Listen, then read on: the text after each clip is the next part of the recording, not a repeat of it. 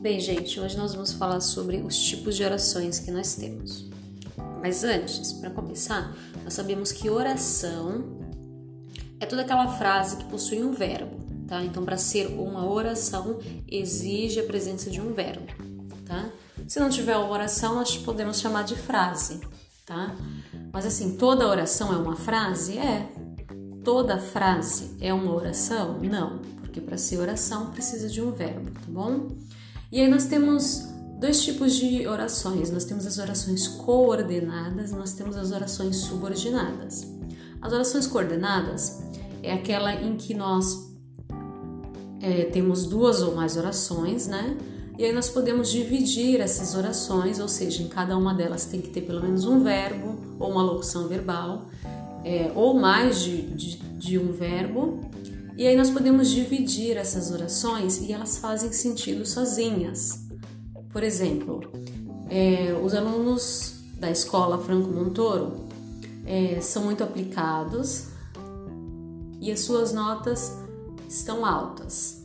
Tá? Os alunos do Franco Montoro são muito aplicados. Verbo são, né? Verbo ser.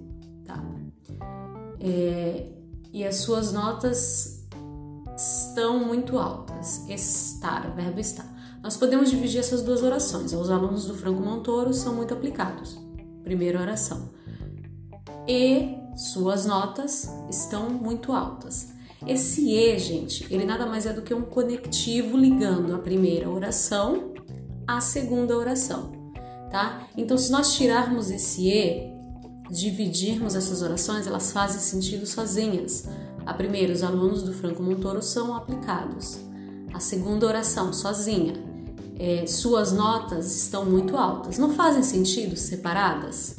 Continua fazendo sentido para gente. Isso é chamado de orações coordenadas, tá? Esse e no meio, ele só faz a ligação entre uma oração e outra, ou seja, ele é uma conjunção aditiva, tá? Ele só acrescenta mais alguma oração.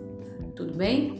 Agora, as orações subordinadas, elas têm uma relação de dependência entre si. Ou seja, quando nós dividirmos essas orações, uma vai precisar da outra para que ela faça sentido, tá? O nosso ouvido. Então ela vai ficar meio que incompleta, tá? Vai precisar de alguma de, da outra oração para que ela tenha um sentido completo.